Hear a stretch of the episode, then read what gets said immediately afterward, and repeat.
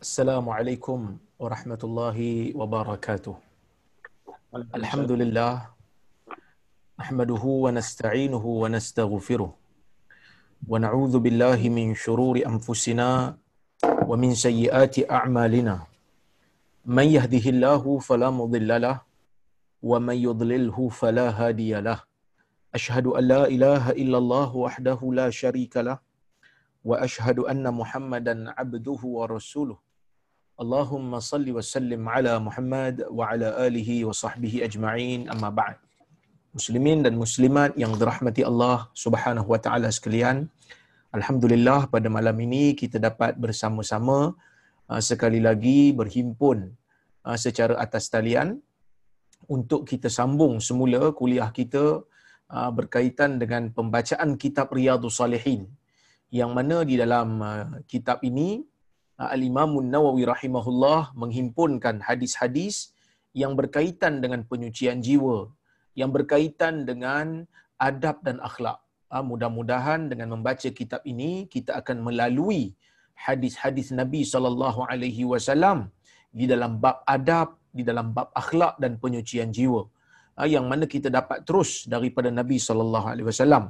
Jadi minggu lepas kita tak ada kuliah kerana pada minggu lepas saya ingat uh, hari Khamis tu kita dah sibuk untuk uh, menyediakan kelengkapan untuk menyambut hari raya Aidul Adha yang mana mungkin sebahagian daripada tuan-tuan dan perempuan ni mungkin sebahagian besar lah daripada tuan-tuan dan perempuan ni balik ke kampung. Uh, kerana nak balas dendam lah. Sebab raya puasa hari tu tak boleh nak balik kampung. Maka raya haji ni uh, orang kata boleh uh, kambui uh, kam, uh, orang kata? Tebuh baliklah. Uh, uh, apa ni nasib yang terkurung pada hari raya puasa itu. Alhamdulillah semua selamat dan kita doakanlah mudah-mudahan tidak ada kluster baru yang muncul uh, disebabkan oleh kerana sambutan Idul Adha yang baru saja kita lalui baru-baru ini insya-Allah. Baik kita sambung semula hadis yang kita baca kalau kita tengok kalau saya tengok dalam catatan saya ni kita masih lagi bab di dalam bab al-mubadarah ilal khairat. Bab bersegera melakukan kebaikan.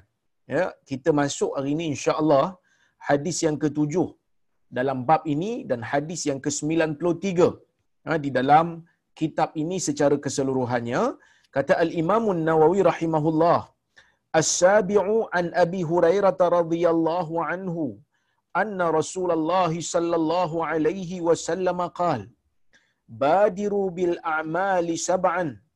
هل تنتظرون إلا فقرا منسيا أو غنى مدغيا أو مرضا مفسدا أو هرما مفندا أو ماتا مجهزا أو الدجال فشر غائب ينتظر أو الساعة فالساعة أدهى وأمر.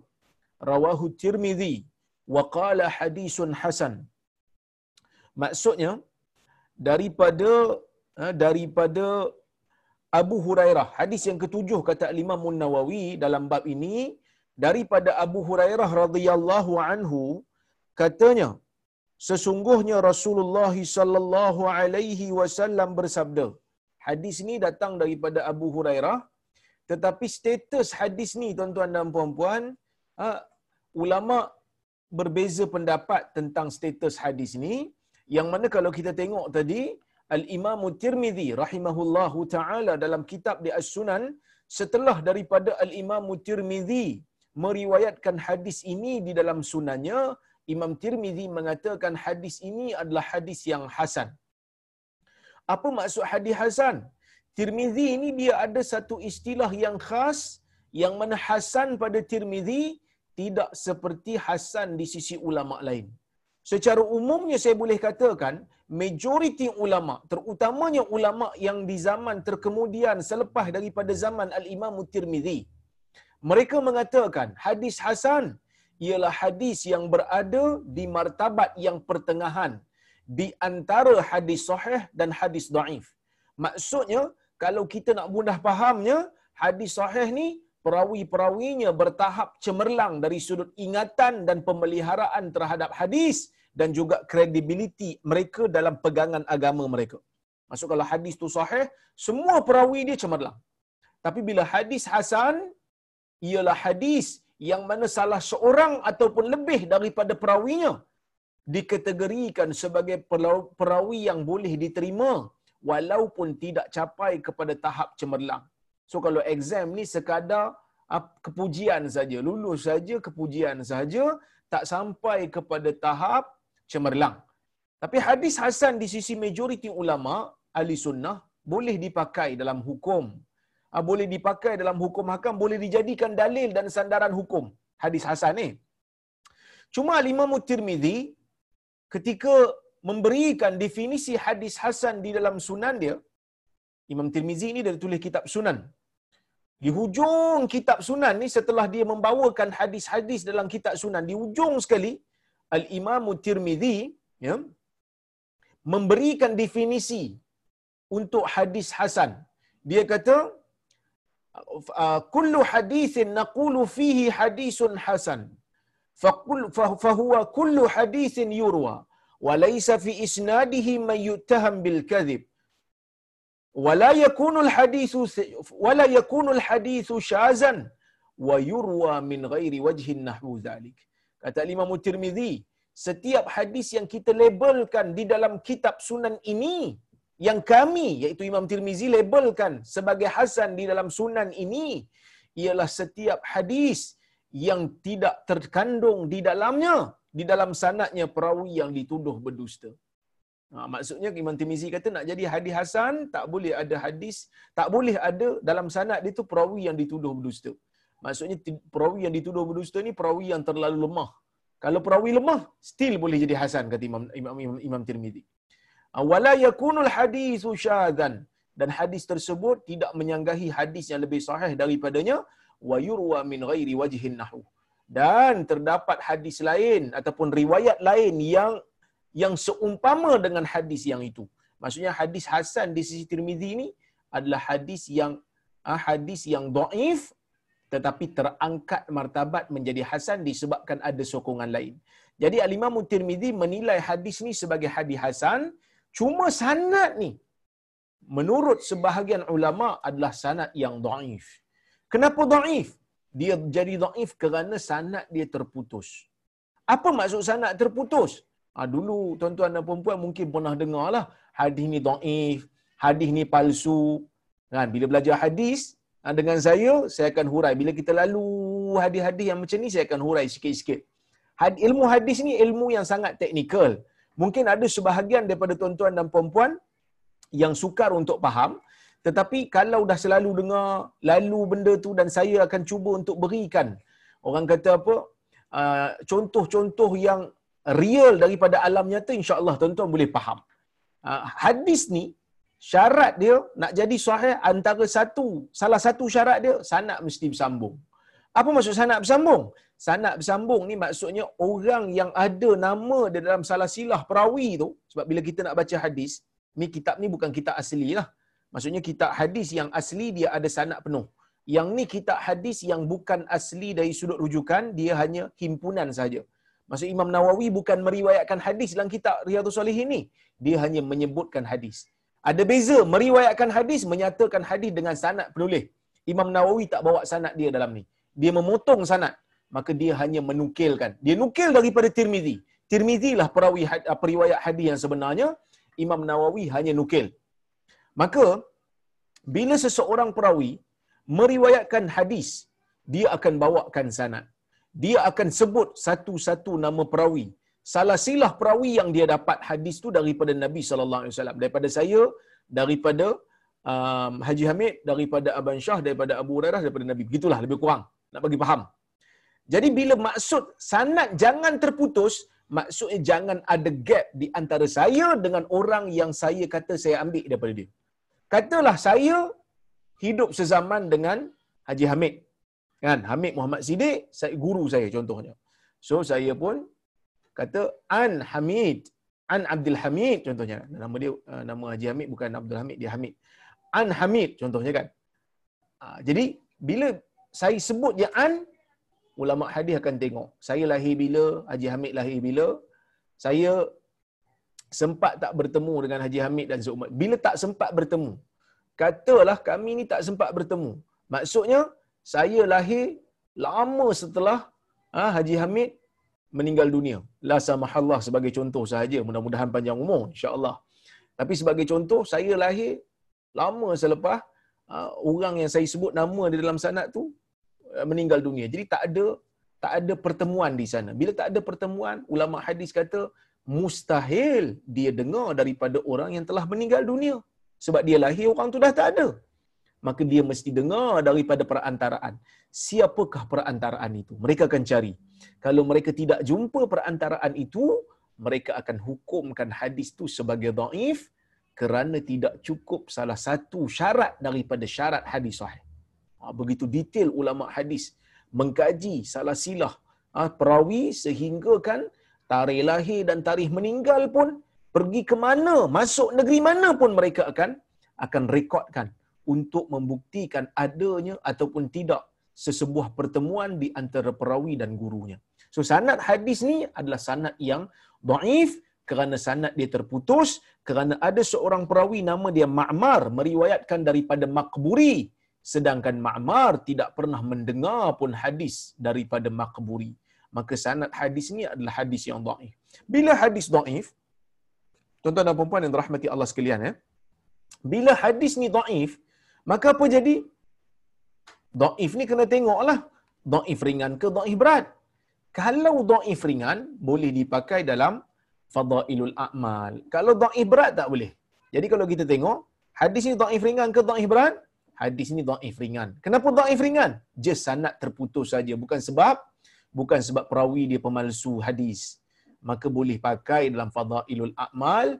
Oleh kerana tu, apa maksud fadailul a'mal ni? Fadailul a'mal ni hanya bercerita kelebihan, bercerita tentang adab, bercerita tentang akhlak, bercerita tentang bahaya dosa, bercerita tentang kelebihan sesuatu amalan baik.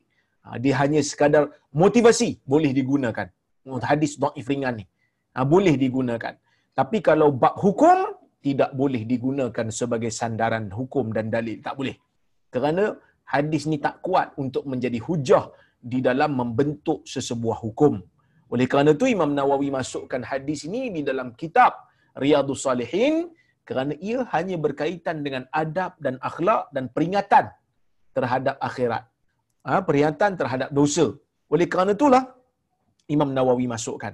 Kata Imam Nawawi, an Abi Hurairah radhiyallahu anhu daripada Abi Hurairah radhiyallahu anhu sesungguhnya Rasulullah sallallahu alaihi wasallam bersabda badiru bil a'mali sab'an dahulukan diri kamu dengan amalan daripada tujuh perkara.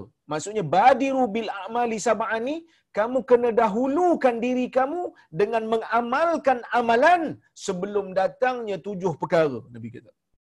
Ha, ini dalam hadis ni lah. Tapi hadis ni dhaif lah. Kita tak boleh kata Nabi bersabda lah. Kita kata diriwayatkan daripada Nabi. Dikatakan Nabi SAW bersabda. Ha, begitu hati-hati perkataan para ulama. Hadis yang dhaif, kita tak boleh sebut Nabi kata. Ha, kita kena kata diriwayatkan daripada Nabi sebagai berkata. Kerana kita tak pasti betul ke Nabi kata ataupun tidak. Jangan sekali-kali sandar benda yang tak pasti kepada Nabi sallallahu alaihi wasallam. Ni benda yang sangat penting dalam kehidupan kita sebagai seorang muslim yang namanya ahli sunnah. Benda tak pasti jangan sandar dekat Nabi. Jangan sandar. Kita kata daripada uh, diriwayatkan daripada Nabi cukup. Kalau hadis tu hadis yang kalau hadis tu hadis yang hadis yang dhaif. Ada orang riwayat, saya tak tahu betul ke tidak umpamanya kan. Baik. Maka diriwayatkan daripada Nabi hadis ini dikatakan Nabi berkata, dikatakan Nabi bersabda, "Badiru bil a'mali sab'an." Dahulukan diri kamu. Cepatkan diri kamu. Jadikan diri kamu berada di hadapan dengan amalan-amalan sebelum datangnya tujuh perkara. So Nabi kata amal soleh, kena buat amal soleh segera sebelum datang tujuh perkara. Yang mana depan kamu ni nanti ada tujuh perkara yang mungkin datang kepada kamu dalam keadaan kamu tidak jangka. Yang mungkin datang dekat, uh, kepada kamu dalam keadaan segera yang mana kamu masih belum bersedia. Apa tujuh perkara tu? Nabi kata, Hal tantaziruna illa faqran munsiya. Uh, adakah kamu ni menunggu Eh? hal tantaziruna illa faqran munsiya adakah kamu ni masih menunggu melainkan ha? uh, uh, tidaklah kamu menunggu melainkan faqran munsiya ada riwayat ada ulama sebahagian ulama mensyarahkan dia baca dengan mansia munsia boleh baca mansia boleh baca apa maksudnya saya hurai nanti eh? maka dalam hadis ni dikatakan Nabi SAW bersabda Adakah kamu menunggu? Melainkan. Tidaklah kamu sebenarnya menunggu. Melainkan faqran munsia. Ha? Kefakiran munsia. Kefakiran. Kalau kita baca munsia dengan baris depan, maksudnya kefakiran yang melupakan. Apa maksud kefakiran yang melupakan? Kefakiran yang menjadikan kamu melupakan ibadat, melupakan ketaatan kepada Allah. Maksudnya ada keadaan-keadaan di mana orang-orang fakir ni menjadi lupa kepada Allah Azza wa Jal, menjadi manusia yang sangat-sangat mementingkan kepada dunia untuk mencari, nak untuk mencari sesuap nasi sehingga nak salat, nak taat kepada Tuhan pun tak mampu. Kerana apa? Kerana lapar umpamanya. Kerana apa? Kerana cari makan umpamanya. Maka Nabi kata dalam keadaan kamu masih belum fakir, maka kamu lakukanlah ibadat segera. Kerana depan kamu ni mungkin akan datang kefakiran yang menjadikan kamu lupa terhadap ketaatan kepada Allah. Kan? Eh macam mana ustaz? Orang fakir boleh lupa taat. Bukankah orang fakir taat ke? Bukan orang fakir ni sebenarnya ingat akhirat banyak ke? Tak semestinya. Kerana kadang-kadang ada orang yang fakir sehingga kefakiran itu membawa dia lupa kepada akhirat, memikirkan tentang dunia yang dia belum dapat. Tak semestinya orang kaya mementingkan dunia. Ada saja orang kaya yang mementingkan dan melebihkan akhirat lebih daripada dunia yang dia ada. Ha, jadi, kaya dan miskin ni bukan penentu tentang kemuliaan seseorang. Sebaliknya kaya dan miskin ni adalah ujian seperti mana yang saya sebut dululah. Ha? Jadi sebab itu Nabi kata, depan kamu ni nanti kamu mungkin akan datang. Ha? Kamu mungkin akan terima kefakiran yang mem- yang menjadikan kamu lupa tentang ketaatan kepada Allah. Tu kalau kita baca munsia lah ataupun faqran mansia boleh baca dengan baris baris atas min tu. Faqran mansia, kefakiran yang dilupakan. Masuk kefakiran yang dilupakan, kita lupakan kefakiran tu kerana mungkin kita hidup dalam keadaan selesa, kita hidup dalam keadaan senang, maka kita lupa tentang kefakiran yang datang tiba-tiba. Yang akan datang tiba-tiba kepada kita. Mungkin selama ni kita hidup senang. Mungkin selama ni semua kelengkapan kita cukup. Mungkin sebelum ni kita kerja 8 jam. Sama pendapatan macam orang kerja 5 tahun umpamanya kan. Jadi kita lupa. Kita lupa nak beramal. Kerana kita rasa tak apa. Saya nak buat apa beramal. Ha, kerana nanti kalau saya mati saja, ha, saya boleh minta supaya orang-orang ni, saya upahkan saja supaya bacakan Quran untuk saya. Sedangkan dia tak tahu dan dia lupa mungkin bahawasanya kekayaan yang dia ada, bila-bila masa Allah Ta'ala boleh tarik. Ha, bila-bila masa saja Allah Ta'ala boleh tarik, bila-bila masa saja Allah Ta'ala boleh hilangkan. Ha, dunia ni, kata para ulama, kekayaan yang ada di dalam dunia ni, kata para ulama, seperti mana yang dinukilkan oleh guru saya dalam kitab dia. Al-Hadiyun Nabawi fir Raqaiq.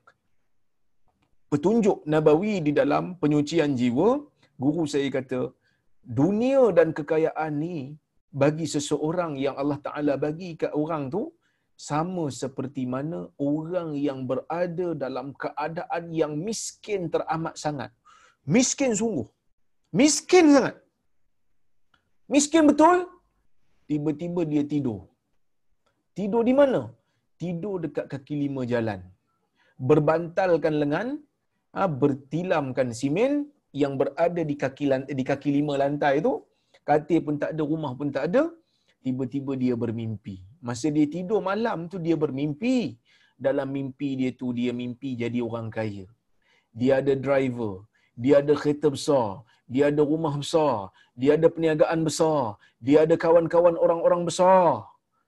Maka dalam mimpi dia tu dia menjadi orang kaya dan dia gembira dengan kekayaan yang ada yang datang pada dia dalam mimpi itu sehinggalah apabila dia bangun pada waktu subuh kekayaan itu hilang daripada dia. Dan barulah dia tersedar bahawasanya kekayaan itu hanyalah mimpi yang hilang apabila apabila roh menjengah masuk semula ke dalam jasad dia pada waktu pagi. Begitulah dunia tuan-tuan dan puan-puan. Begitulah kekayaan yang Allah Taala bagi dekat kita ni, begitulah keadaannya. Ha, kita tengok mungkin hari ni kawan kita seorang pergi. Ha, kawan kita seorang meninggal dunia secara tiba-tiba. Kita kita pun kata, eh tak sangka dia meninggal, eh. tak nampak macam eh, nampak macam sihat, tak nampak sakit pun. Kerana dunia ini bila-bila masa saja Allah Subhanahu Wa Taala boleh tarik ha, daripada kita dia nak tengok kita ni bersedia ataupun tidak. Ha, jangan dilupakan tentang kefakiran yang akan datang pada waktu waktu hadapan. Yang mana pada waktu kita meninggal dunia pun tidak ada harta yang ditanam bersama dengan kita. Yang ditinggal yang yang yang, yang ditinggal semua harta dan anak-anak yang dibawa hanyalah amalan. Jadi kalau fakir dari sudut amalan, maka tidak tidak ada apa yang uh, tidak ada apa yang kita boleh bawa masuk ke dalam kubur nanti. Maka kalau kita baca munsia kefakiran yang melupakan kita tentang ketaatan kepada Allah, kalau kita baca mansia faqran mansia kefakiran yang kita sentiasa lupa akan menjengah kita bila-bila masa. So kena hati-hati Nabi kata, waktu kita senang ni, waktu tengah ada ruang ni, buatlah amal. Kerana nanti datang satu ketika, tidak ada benda dah kamu nak bagi. Ha, tidak ada benda dah kamu nak bagi, tidak ada ha, tidak ada sumbangan yang kamu boleh bagi kerana kamu sendiri telah menjadi miskin. Ha, okey. Kemudian Nabi kata, au ghinan mudqiya ataupun kekayaan yang melampau, kekayaan yang menjadikan kamu melampau. Sekarang ni mungkin kita eh, rasa senang. Tapi kita rasa tak cukup lagi, kita pun usaha, usaha, usaha sampai lupa amal. Usaha ni tak salah, tapi jangan sampai usaha tu menjadikan kita lupa amal. Ha, tu salah tu. Jadi bila kita lupa amal, kita rasa macam ah, tak apa nanti bila saya dah kaya lagi, saya dah kaya lagi, saya dah kaya lagi, saya dah kaya lagi, ha, baru saya nak buat. Kita lupa kadang-kadang kekayaan yang ada pada kita yang kita harapkan tu akan menjadikan kita ni melampaui batas. Sebab tu ada seorang kan, kawan saya, nama Tan Sri. Dulu saya pernah cerita kan. Dia, saya ingat bulan puasa tahun lepas saya jumpa dia. Ah, kebetulan masa tu kita jumpa nak jemput dia untuk iftar jama'i. Saya ada ah, NGO nama IQ Malaysia. Pertubuhan Kebajikan IQ Malaysia. So saya jemput dia lah kerana kita nak ah, kutip dana untuk NGO, untuk dakwah lah. Jadi dia pun bersembang-sembang dengan dia, dia pun bagi sumbangan. Dia bagi sumbangan pada bulan puasa tahun lepas. So, dia tengok, dia kata saya bagi dekat IQ Malaysia 100 ribu. Saya macam terkejut. Eh, banyak Tan Sri. Dia kata tak apa, ambil. Ini sebagai sebagai sumbangan saya. Ha, sumbangan saya kepada IQ Malaysia untuk kerja-kerja dakwah. Saya pun kata terima kasih banyak. Seronok Tan Sri. Eh. Jadi orang yang ada-ada ni, banyak sumbangan boleh bagi. Saya kata kat dia macam tu. Dia kata kat saya. Apa dia kata kat saya? Dia kata, ni perkataan ni saya ingat. Disebut kat saya dua tahun lepas, saya ingat sampai hari ni. Dia kata, Rozaimi, saya nak sebut satu benda. Bila Allah letakkan kamu di mana pun, yang mana di keadaan itu, kamu boleh beramal, kamu boleh salat, kamu boleh puasa, kamu cukup makan, cukup pakai, jiwa tenang, hati bahagia. Dan kamu boleh menyumbang sekadar yang kamu mampu. Syukurlah kepada Allah. Dia kata, syukur kepada Allah kerana dia meletakkan kamu di keadaan yang kamu masih boleh ingat dia. Jangan terlalu bersungguh untuk mengidamkan benda yang kamu belum tentu dapat kerana bila kamu dapat nanti belum tentu kamu boleh jadi pemurah belum tentu kamu boleh jadi taat macam sekarang kita ada kisah Qarun di dalam al-Quran kan di zaman Nabi Musa alaihi salam bagaimana Qarun setelah menjadi kaya lupa dengan Allah Azza wa Jal. Jadi kedekut, jadi bakhil. Maka ada kalanya kekayaan itu menjadikan kita melampaui batas. Oleh kerana itu dia kata, kalau kamu ada di satu tempat, yang mana tempat itu menjadikan kamu boleh beramal, masih ingat Tuhan, boleh memberi sumbangan, jiwa tenang, hati senang, syukur kepada Allah. Usaha-usaha, tetapi jangan terlalu mengidamkan dan jangan sampai kerana kamu nak kejar benda yang besar dalam dunia, kamu menangguhkan amal, kononnya kerana kamu rasa bila kamu dah kaya sungguh baru kamu nak bagi bimbang.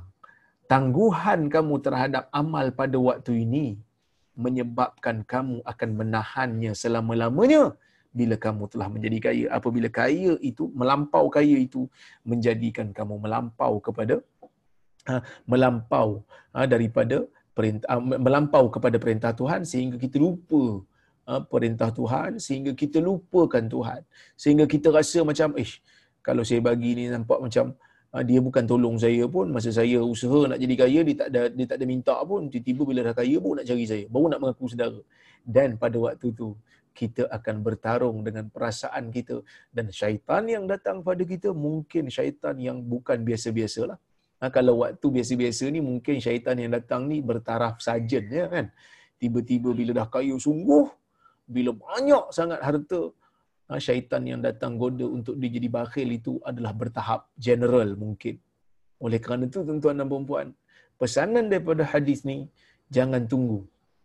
Nanti akan datang kefakiran yang menjadikan kamu lupa dengan ketaatan kepada Tuhan ataupun mungkin akan datang di depan kamu ni kekayaan yang melampau sehingga menjadikan kamu melampau sehingga kamu langgar arahan Tuhan sehingga kamu lupa tuntutan Tuhan sehingga kamu lupa tentang ha, tentang orang yang mempunyai hak kepada kepada diri kamu dari sudut dari sudut harta zakat dan seumpamanya. Au maradan mufsida ataupun adakah kamu nak tunggu ha, tentang kematian yang merosakkan jiwa ha, yang merosakkan fizikal kamu?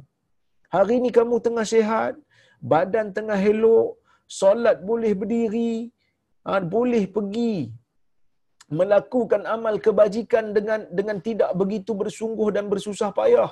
Tak perlu mengangkak lah orang kata nak pergi ke nak pergi ke tempat ibadat nak pergi ke masjid dan seumpamanya. Kamu tak buat. Kamu kata lah tak apalah kita muda lagi ustaz. Kita muda lagi. Hidup ni hanya sekali ustaz. Jadi kita kena kita kena enjoy ustaz. Jadi dia pun kata mari kita enjoy kan? No kerana yang hidup sekali ni ah, bukan bukan manusia. Manusia dia tak hidup sekali. Yang hidup sekali ni bukan manusia. Lembu je hidup sekali. Ah, manusia hidup berkali-kali. Ah, lepas daripada kita mati, kita nak hidup lagi. Sebelum kita mati, mungkin kita akan sakit. Yang mana sakit itu mungkin sakit yang merosakkan fizikal, menjadikan kita ni sukar untuk beribadat dan akhirnya mungkin kita tak ibadat pun. Jadi jangan tunggu bersegera beramal sebelum datang penyakit. Penyakit ni kita tak tahu. Anytime boleh datang. Tiba-tiba aja tumbang mungkin. Wallahu taala alam. Allah berikan kesihatan kepada kita ni sebagai peluang untuk kita beramal. Saya pun sama, tuan-tuan pun sama. Kita kena beramal. Apa saja yang yang kita rasa boleh grab pada waktu sihat, grab. Kerana kita tak tahu bila penyakit akan datang kepada kita. Kita tak tahu bila Allah Taala nak tarik nikmat kesihatan ni pada kita. Ni'matan maghbunun fiha kathirun minan nas. Kan? Hadis riwayat Imam Al-Bukhari dua nikmat yang manusia sentiasa rugi padanya. Iaitu as-sihhatu wal faraq kesihatan dan juga waktu lapang. Jangan sia-siakan. Kesihatan yang ada ni nikmat. Modal yang Allah Taala bagi untuk kita mengumpulkan pahala sebanyak mungkin. Au haraman mufnida ataupun ya uh, umur tua yang menjadikan seseorang itu cakap celaru. Kamu nak tunggu apa Nabi kata? Kamu tidak tunggu apa, melainkan kamu akan tunggu satu lagi daripada tujuh ni apa dia? Satu lagi daripada tujuh ni, tua yang menjadikan kamu meracau. Tua yang menjadikan kamu cakap tak, tak, tak apa ni tak seimbang. Kalau tak sakit, miskin. Kalau tak miskin, kaya. Kalau tak kaya, tua. Semua orang tua. Segagah-gagah manusia, angkat beratus kilo.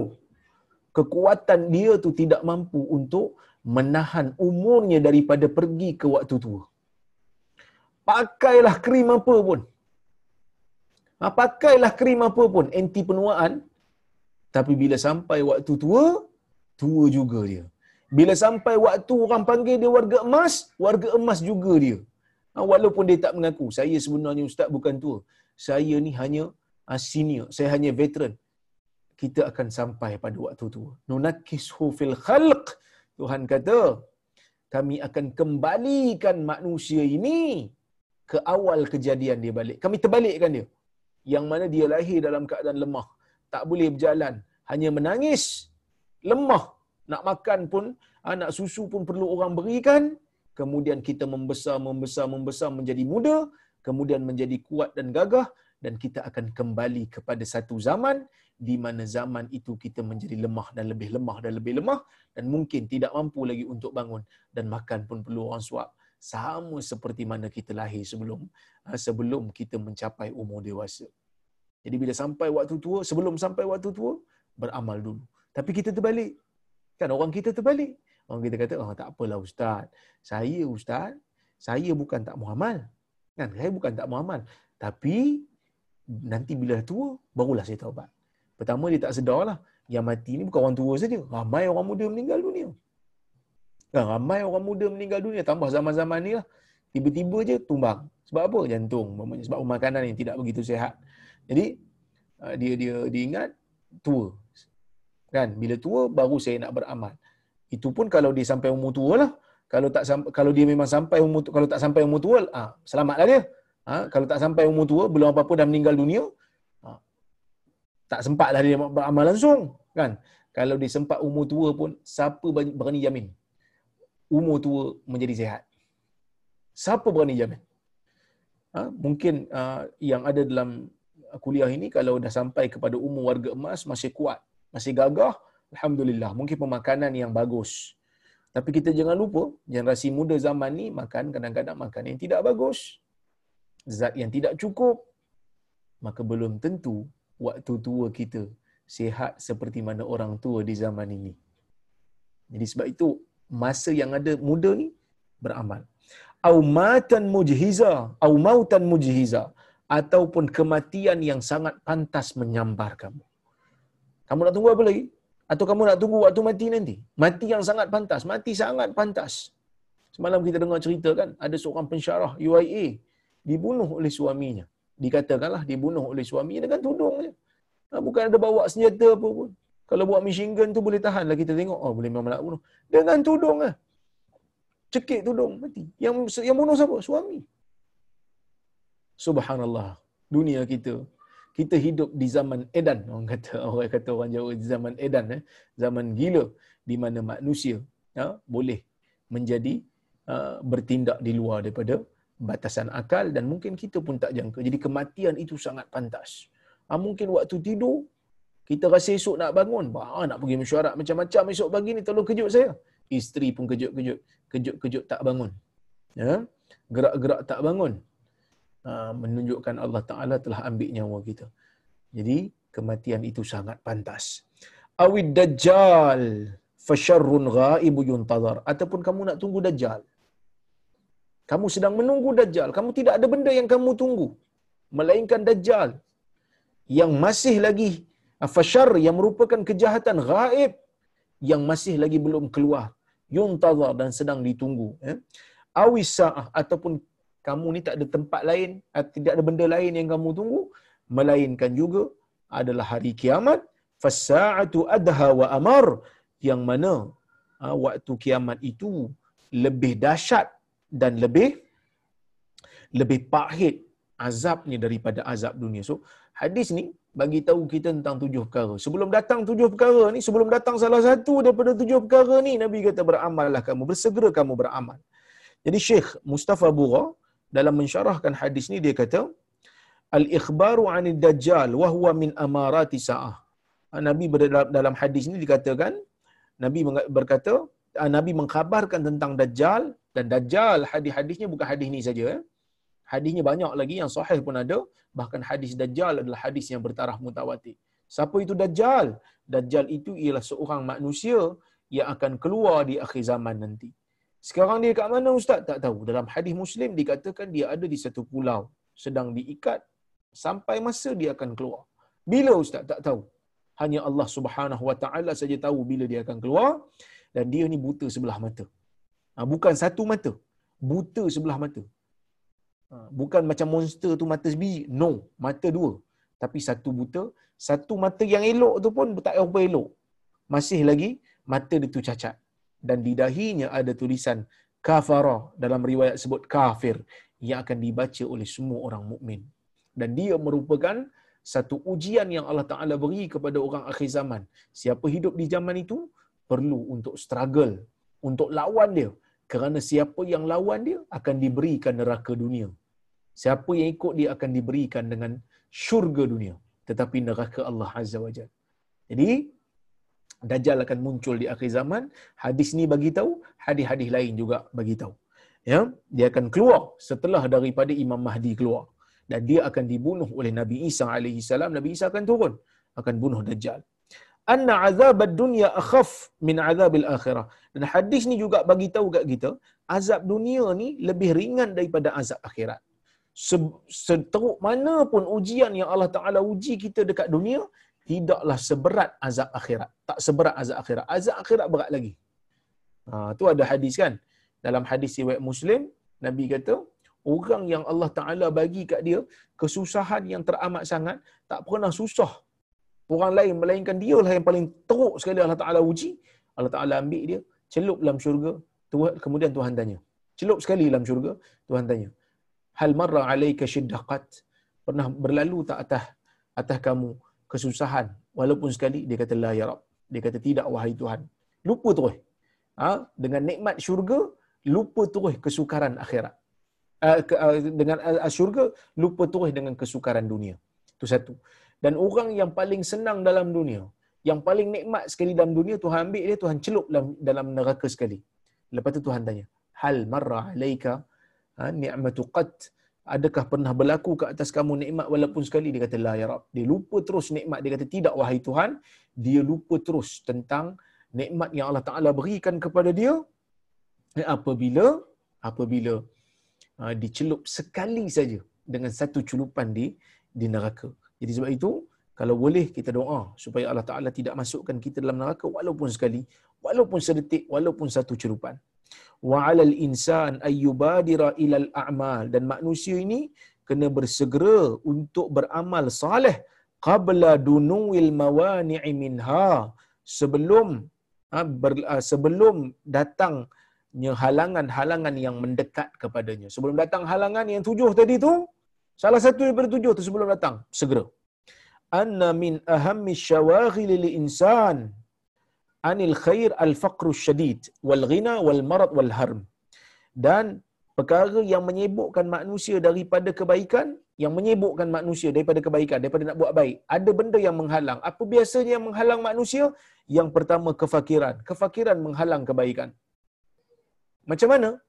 Bila fakir dia tidak ada belanja untuk diri dia dia tak boleh nafkah untuk keluarga dia dia tak boleh sedekah dia tak boleh bayar zakat. Maka terhalang kebaikan pada dia Kemudian al-faqr syadid, kemiskinan yang melampau. Kemudian al-wal ghina dan juga kekayaan. Wal marad dan juga ke kesakitan wal har dan juga wal harim dan juga ke apa ni uh, umur tua. Umur tua menyebabkan kita tak larat nak nak bangun, kita tak mampu nak ambil uduk dengan sempurna dan seumpamanya. Alal mu'min min al munasabat allati tatahayya lahu fiha af'alul khair ke atas setiap mukmin mestilah mengambil manfaat daripada keadaan yang mana dia boleh untuk melakukan amal-amal kebaikan. Li'annaha la takunu daimah. Kerana keadaan yang membenarkan dia buat benda baik ni tidak selama-lamanya kekal begitu. Ada waktu-waktu dia akan dia akan sukar ada waktu-waktu dia akan susah. Pada waktu senang ni rebut peluang untuk untuk mendapatkan kebaikan sebanyak mungkin. Katajir katajiril ladzi yatahayyanul mawasim lil husul ala ribhil kabir. Ha, jadi keadaan orang yang beriman ni untuk beramal saleh sama seperti peniaga. yang mana menunggu musim-musim di mana dia boleh mendapatkan keuntungan yang besar. Ha, kita zaman COVID ni ada waktu ada perniagaan yang untung. Orang meniaga mask, face mask. Orang meniaga uh, apa? Uh, sarung tangan, glove, rubber glove, untung. Uh, orang meniaga benda-benda perubatan berkaitan dengan COVID, untung. Tapi orang yang waktu ini uh, sebelum daripada PKP mungkin buat bisnes berkaitan dengan servis, pelancongan, waktu ni sakit. Waktu ni mereka sakit kerana mungkin uh, syarikat penerbangan sakit. Kan? Ramai.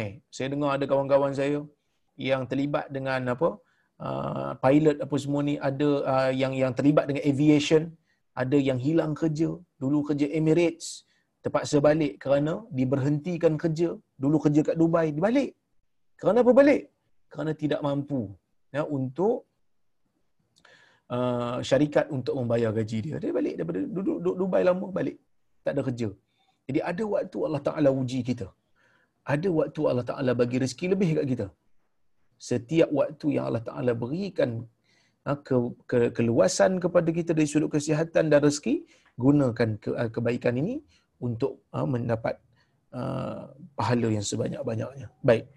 As-Samin anhu hadis yang ke-8 anhu daripada Abi Hurairah anna Rasulullah sallallahu alaihi wasallam qala yauma Khaybar لأعطين هذه الراية رجلا يحب الله ورسوله يفتح الله على يديه. قال عمر بن الخطاب رضي الله عنه ما أحببت الإمارة إلا يومئذ فتساورت لها رجاء أن أدعى لها. قال فدعا رسول الله صلى الله عليه وسلم علي بن أبي طالب رضي الله عنه فأعطاه إياها وقال امشي ولا تلتفت حتى يفتح الله عليك. قال فسار علي فسار علي فسار علي شيئا ثم وقف ولم يلتفت فصرخ يا رسول الله على ماذا أقاتل الناس؟ قال قاتلهم حتى يشهدوا أن لا إله إلا الله وأن محمد رسول الله. فإذا فعلوا ذلك فقد منعوا منك دماءهم وأموالهم إلا بحقها وحسابهم على الله رواه مسلم hadis riwayat Muslim maksudnya daripada Abi Hurairah radhiyallahu anhu sesungguhnya Rasulullah sallallahu alaihi wasallam berkata pada hari Khaybar ha, bila hari Khaybar bila berlaku peperangan Khaybar Khaybar berlaku pada tahun ke-7 Hijrah berlakunya peperangan Khaybar ni betul-betul setelah berlakunya perjanjian Hudaibiyah di antara Nabi dan orang Quraisy. Apa itu perjanjian Hudaibiyah? Dulu saya cerita dah. Waktu Nabi nak pergi umrah, ditahan oleh orang Quraisy. Jadi orang Quraisy tak bagi Nabi masuk, buat perjanjian, tahun depan baru boleh pergi umrah. Maka, perjanjian ni menyebabkan Nabi dan Quraisy dapat gencatan senjata. Walaupun sebelum tu, Nabi dan puak-puak Quraisy ni, Nabi dan puak Quraisy ni bertembung, bertempur di medan Badar, Uhud dan Ahzab. Ha, di perang Khandaq. Kemudian bila masuk aja apa ni bila masuk aja proses perbincangan perjanjian Hudaibiyah, maka gencatan senjata berlaku tak boleh perang selama 10 tahun. Maka bila tak perang, Nabi cari orang-orang Yahudi yang pernah terlibat dalam pakatan himpunan untuk memerangi Madinah sewaktu peperangan Ahzab. Sebab yang kita tahu kan, peperangan Ahzab ni, peperangan Khandaq ni merupakan peperangan yang besar. Yang mana Quraisy bersama-sama dengan orang-orang Yahudi dan bersama dengan puak Ghatafan berhimpun untuk memerangi Madinah. Sebab tu Nabi terpaksa buat parit supaya mereka tak dimasuk Madinah. Kerana serangan tu datang daripada tentera yang besar. Maka lepas daripada perjanjian Hudaybiyah berlaku, Nabi tak perang lagi dengan Quraisy, Nabi cari Yahudi. Kerana Yahudi terlibat dalam pakatan nak meruntuhkan kerajaan Madinah pada waktu tu, ha, pada waktu sebelum tu iaitu pada waktu peperangan Khandaq, maka Nabi pergi ke Khaybar pada tahun ke-7 bila Nabi pergi ke Khaybar, Khaybar ni satu kota yang penuh dengan kubu. Dia ada orang kata apa? Husun. Dia ada kubu kuat. Jadi mereka menyangka Nabi tak boleh nak memerangi mereka kerana mereka berlindung di balik kubur tu. Jadi Nabi SAW dalam hadis Nabi kata la'utiyanna hadhihi rayah. Aku akan berikan panji ketua untuk memerangi ha, gerila untuk tembusi kubu yang ada di Khaybar ni seorang lelaki yuhibbullah wa rasulah yang lelaki ni mencintai Allah dan Rasulnya yaftahu yaftahullahu ala yadayhi yang mana Allah Azza wa Jal akan membuka kota Khaybar ini di atas tangannya. So maksudnya Nabi kata, panji ni aku akan bagi pada seorang lelaki. Nabi tak sebut nama lagi. Nabi kata aku akan bagi pada seorang lelaki. Yang mana lelaki ni cinta kepada Allah dan Rasulnya. Dan Allah akan berikan keizinan untuk buka kota Khaybar ni kat tangan dia. Jadi bila Nabi sebut macam tu, Umar kata, Umar dengar perkataan Nabi ni kata Umar. Qala Umar bin Khattab radhiyallahu anhu, "Ma ahbabtul imarata illa yawma idzin." Aku tidak mencintai jawatan melainkan pada waktu tu. Sebelum ni aku tak teringin pun pada jawatan. Nabi nak lantik siapa pun aku tak pernah aku tak pernah teringin. Kerana aku takut dengan jawatan ni melainkan pada hari ni aku teringin nak dapat jawatan tu. Jawatan pegang panji tu. Dan jawatan ketua untuk memerangi kumpulan untuk tembus kubu di Khaybar. Kenapa? Kerana bukan sebab jawatan tu. Sebab Nabi kata, siapa yang aku bagi ni, lelaki yang aku akan bagi ni, lelaki ni dia cinta Allah dan Rasul. Maksudnya kalau Nabi berikan penyaksian dia cinta pada Allah dan Rasul, Umar happy, Umar gembira. Kerana sahabat ni dia ada perasaan, perasaan nak berlumba cinta pada Allah dan Rasul. Dan Allah memberikan kelebihan kepada dia. Boleh buka kubu Yahudi ni di atas tangan dia. Maksudnya kalau ada orang Yahudi lepas ni yang masuk Islam di Khaybar tu, dia masuk di atas jasa orang yang buka kubur ni. Sekarang ni mereka memusuhi agama. Memusuhi Allah dan Rasulnya. Sebab itu mereka terlibat dalam pakatan uh, Ahzab masa tu. Ha, peperangan Ahzab pada masa tu. Baik. Kata Umar, ma ahbabtul imarata illa yawma idzin. Aku tidak sukakan kepada jawatan melainkan pada hari itu.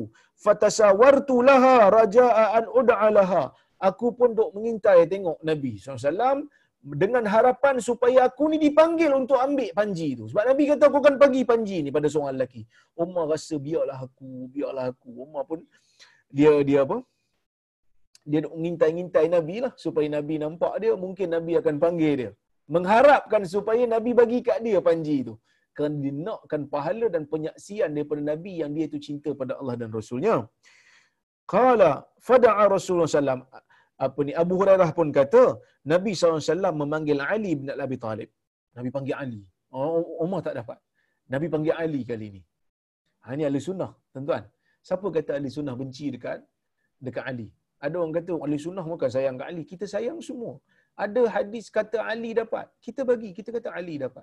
Ada hadis kata Umar dapat, kita kata Umar dapat.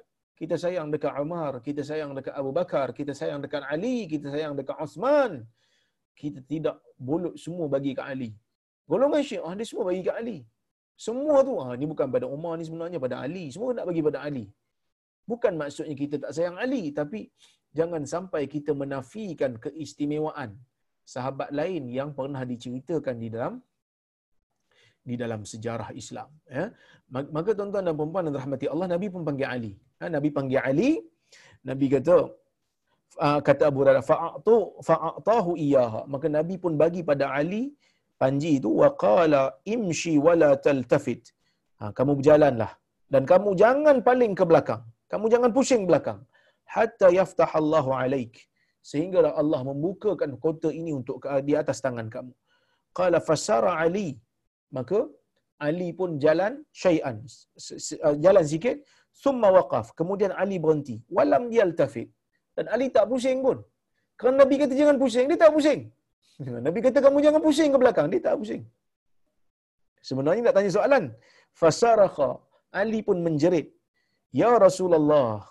Wahai Rasulullah ala maza uqatilun nas? Aku memerangi manusia ni atas sebab apa? Atas alasan apa? Atas slogan apa? Kata nabi SAW qatilhum hatta yashhadu an la ilaha illallah. Perangi mereka sehingga mereka menyaksikan tiada tuhan yang disembah dengan kebenaran melainkan Allah. Wa anna muhammadar rasulullah. Dan muhammad adalah rasulullah. Fa in fa'alu dhalika faqad mana'u minka dima'ahum wa amwalahum illa bihaqqiha jika mereka buat benda ni maka mereka telah menghalang daripada kamu ini darah mereka harta mereka melainkan dengan haknya. Wa hisabuhum 'ala Allah dan perhitungan sebenar kembali kepada Allah. Hadis riwayat Muslim. Jadi hadis ni ada beberapa perkara yang kita boleh ambil pengajaran daripada dia. Yang pertama ya cinta kepada Allah. Kata Syekh Mustafa Bura mahabbatullahi wa rasulih innama takunu bil imani bihima. Cinta kepada Allah dan Rasul ni ialah dengan kita beriman kepada Allah dan Rasul wattiba' ma amara bihi dan mengikuti apa yang disuruh oleh Allah dan Rasul sallallahu alaihi wasallam. Yang kedua mukjizatul Rasul. Mukjizat Nabi. Haitsu akhbara an mughayyab an mughayyabin fakana kama akhbar. Nabi bagi tahu benda gaib. Kalau ikut orang Yahudi di Khaybar ni tak percaya pun Nabi akan uh, membuka kubu mereka. Dan hadis ni, uh, kisah Khaybar ni memang Nabi berjaya buka. Sehingga kan orang Khaybar yang ditawan pun jadi takut dengan Nabi SAW dan mereka kata biarlah kami duduk di sini. Ha, biarlah kami duduk di sini, izinkan kami duduk di sini, biar kami kerja dekat kebun ni. Ha, sebahagian daripada hasil yang kami ambil sebagai upah, sebahagiannya kamu ambillah kan ini tanah tanah kamu yang telah kamu rampas daripada kami disebabkan ha, kami berperang dengan kamu. Dan Nabi izinkan. Dan Nabi izinkan, maksudnya Khaybar telah pun jatuh. Ha, Khaybar telah pun jatuh daripada tangan Yahudi kepada tangan orang Islam pada waktu itu. Baik. Dan Nabi bagi tahu benda gaib. Nabi tak walaupun masa tu tak ada siapa bayang Nabi boleh buka kota yang penuh dengan kubu yang sangat kuat pada waktu tu. Nabi bagi tahu akan dibuka. Mukjizat Nabi SAW betul dibuka berlaku seperti mana yang Nabi sebutkan wa huwa fathu Khaybar iaitulah pembukaan kota Khaybar. Yang ketiga, al-hasu 'ala al-iqdam wal mubadarah ila ma amara bihi Rasul sallallahu alaihi wasallam. Ah, ini hadis ini menunjukkan galakan lah untuk kita bersegera melakukan apa yang Nabi suruh. Sebab tu Umar dia terlompat-lompat apa ni? Dok tengok Nabi supaya Nabi pilih dia. Ha, kerana benda ni adalah satu kebaikan. Siapa yang masuk Islam daripada kalangan orang yang berada di dalam kubu tu disebabkan jasa orang yang membuka kubu tu dah pasti akan dapat pahala yang besar. Ya? Sebab tu Umar nak sangat jawatan tu. Qatlu man qatala bisyahadatain illa idza zahara minhu ma yastawjibul qatl kal qatl amdan aw inkari syai' min ad-din yaqtadi al-kufra war riddah tidak boleh kita membunuh orang yang mengucapkan kalimah syahadah kecuali jika zahir pada dia benda yang boleh kita bunuh dia. Contohnya murtad dan seumpamanya. Ha, jadi kalau orang tu mengucap depan kita, zahirnya Muslim, kita kata kata dia Muslim. Tak boleh kata dia kafir. Dan yang seterusnya, tajri ahkamul Islam ala ma yadhhar minan nas. Ala ma yadhhar minan nas, wallahu yatawalla sarairuhum. Ha, sarairahum. Ah, berlaku hukum Islam, berjalan hukum Islam ke atas ala ma, ala man yuzhi um, ala ma yadhharu minan nas. Ah, berlalu hukum Islam ke atas orang yang ah, ke atas orang yang menzahirkan dia Islam. Ya, yang mana kalau ditipu Allah Taala akan uruskan. Katalah dia mengaku dia muslim tu bukan sebab dia nak Islam pun, tapi sebab dia takut dengan pedang kita umpamanya. Ha, itu urusan dia dengan dengan Allah Subhanahu Wa Taala. Ha, jadi apa ni kita hukum yang yang zahir. Wallahu taala alam.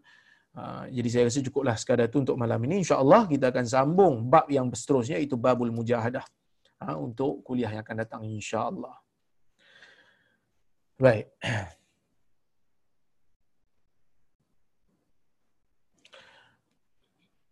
Um, Assalamualaikum Dr. Waalaikumsalam. Berkaitan mandi wajib. Selepas berjima, selalunya air mazi akan keluar selepas air mani. Apakah hukum mandi terus selepas jima tetapi air mazi masih keluar? Saya tunggu lima minit tapi still keluar. Apakah hukum mandi wajib saya? Okey. Dalam isu ni, yang mewajibkan mandi adalah air mani, bukan air mazi. Bila seseorang itu telah yakin bahawasanya air mani dia telah keluar ha, keseluruhannya dan dia telah mandi, cuma lepas tu dia ada keluar air yang dia yakini itu adalah air mazi, maka tidak perlu untuk mengulangi mandi. Sebaliknya dia hanya perlu untuk menukar pakaian dia bila dia nak salat dan mengambil wuduk semula. Kerana um, air mazi adalah najis dan keluar air mazi membatalkan wuduk. Wallahu ta'ala a'lam.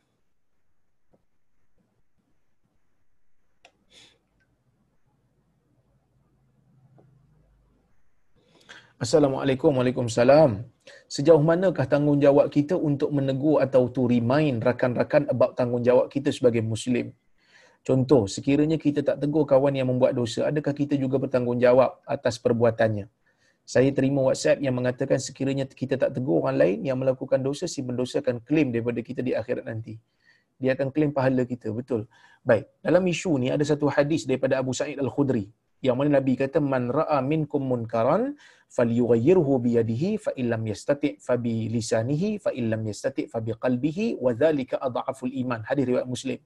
Sesiapa yang melihat di depan dia berlakunya kemungkaran. Kemungkaran ini dosalah maksiat. Maka hendaklah dia cegah. Dia bantah dengan kuasanya. Yang dia ada jika tidak mampu dengan lidahnya jika tidak mampu dengan jiwanya. Itulah selemah-lemah iman. Jadi maksudnya kalau kita ni nampak seseorang itu buat mungkar, kita ada kuasa, kita boleh guna kuasa. Tak mampu, kita tak ada kuasa, kita boleh guna lidah, tegur dia. Kalau tak mampu tegur, kenapa tak mampu tegur ni? Tak mampu tegur ni kita bimbang.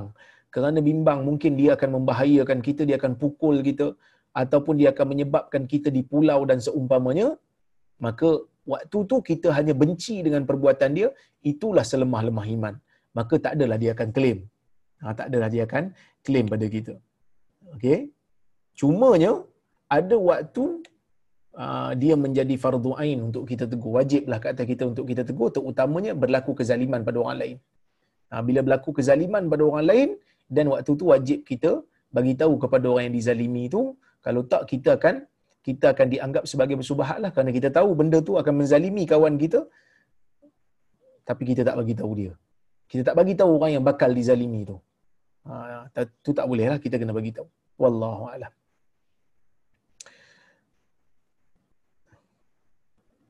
Assalamualaikum Dr. Waalaikumsalam. Baru-baru ni timbul isu pengguna lebuh raya solat di laluan kecemasan. Sekiranya ianya solat subuh, bukankah kita boleh memandu sehingga jumpa tempat yang sesuai? R&R dan sebagainya barulah boleh dikerjakan solat subuh. Walaupun telah melepasi syuruk demi keselamatan. Baik. Dalam isu ni, tuan-tuan dan puan-puan yang dirahmati Allah sekalian, kita ada dua kita ada dua pertembungan. Sama ada kita nak mendahulukan kewajipan kepada Tuhan ataupun kita nak mendahulukan keselamatan nyawa. Kalau kita contohnya tak solat um, kalau kita nak jaga keselamatan nyawa umpamanya kita tak solat. Kalau kita solat kita akan membahayakan diri kita kepada kepada bahaya umpamanya kan. Dalam isu ni saya tidak ada di tempat tersebut. Saya tak boleh nak komen secara detail berkaitan dengan tempat tersebut. Orang yang berada dalam keadaan tu je boleh komen kerana dia yang boleh menilai keadaan tu. Cuma saya boleh bagi panduan umum. Apa dia? Iaitu yang pertama kalau kalau boleh kita jamakkan solat, kita jamakkan.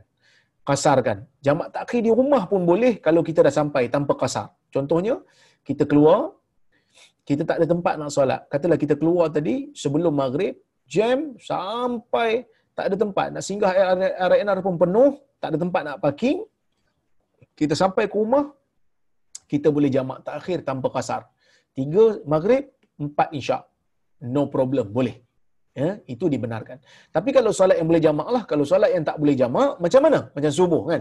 Jadi dalam subuh ni, kalau boleh untuk kita berhenti di tempat yang tak bahaya, umpamanya kat tepi jalan tu bukan hanya bukan di kita bukan solat di kawasan kawasan kecemasan kita solat di atas rumput di luar daripada jalan lepas daripada divider umpamanya kan luar daripada divider tu ada kawasan rumput kita solat di situ itu lebih selamat. Itu keluar daripada daripada pertikaian langsung.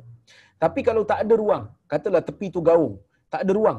Kalau kita kita yakin pada waktu tu kereta pun slow kan? Kereta yang tepi-tepi kita pun jalan slow tak bahaya. Kita berhenti umpamanya untuk solat sekejap saja.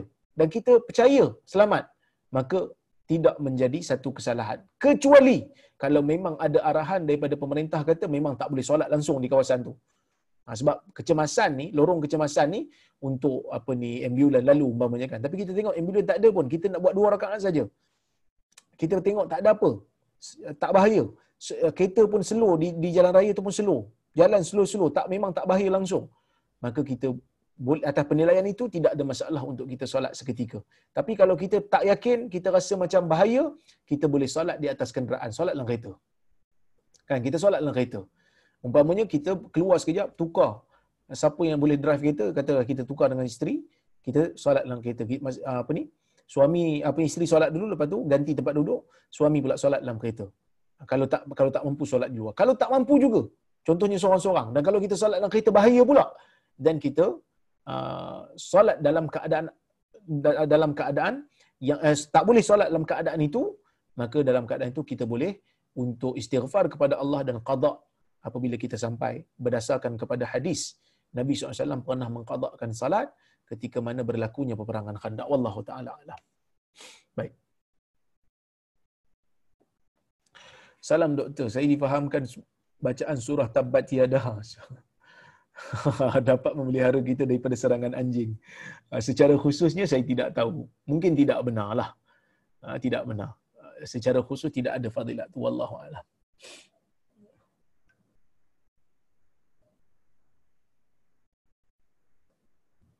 Okey, Assalamualaikum doktor. Kita selalu dengar kata-kata itu doa. Adakah ini benar?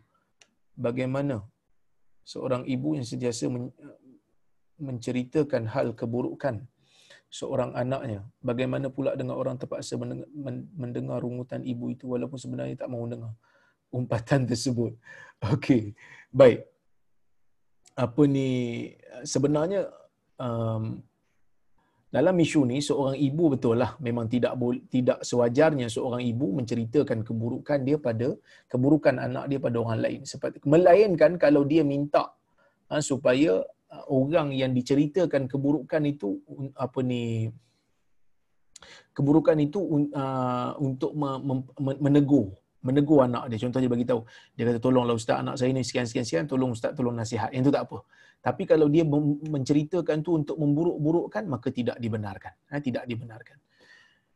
Baik salam ustaz. Ustaz pun nak explain yang memakai krim untuk memperbaiki rupa dibenarkan. Ya betul. Krim boleh. Ha, kerana dia tak termasuk dalam mengubah ciptaan tetapi dia termasuk dalam uh, kita panggil uh, memberikan orang kata apa memberikan lembapan dan seumpamanya. Itu tak ada masalah. Bolehkah kita membuat rawatan laser untuk merawat age spots atau bintik usia yang berwarna gelap hitam di muka. Yang ni saya tak pasti. Ini mungkin perlu fatwa. Kita kena tengok dulu rawatan laser tu macam mana. Apa yang apa yang diubah dan apa yang sebagainya eh? Itu saya tak pasti. Minta maaf banyak-banyak. Nanti mungkin saya kena tengok fatwa yang lain eh? Baik.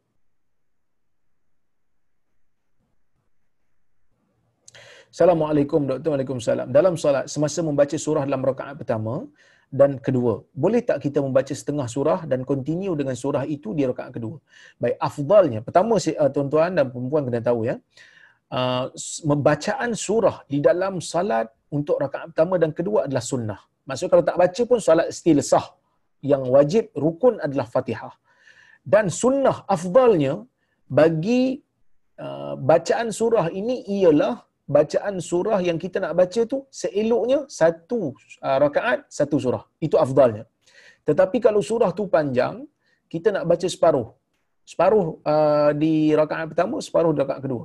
Tidak menjadi masalah. Dibenarkan dan terlaksana dapat pahala sunat tu. Ya, baik. Okey. Assalamualaikum warahmatullahi wabarakatuh. Hadis nombor 8 ni bukan ke bercanggah dengan Baqarah ayat 256 la, la ikraha fid din. Tiada paksaan untuk masuk Islam. Boleh doktor kasih penjelasan? Okey. Sebenarnya memang betul. Um, tidak ada percanggahan antara hadis dengan Quran. Hadis tu uh, Quran tu clear, tidak ada paksaan dalam beragama. Sebab tu Nabi tak paksa orang masuk Islam. Habis tu hadis ni Nabi kata, perangi mereka sehingga mereka menyak, apa ni mengucap yang ni Nabi sebut pada Ali ni untuk orang yang berperang dengan Nabi. Mereka memulakan serangan pada Nabi. Maka sebab tu Nabi serang mereka. Cara mereka nak selamatkan diri sama ada mereka bayar jizyah ataupun masuk Islam.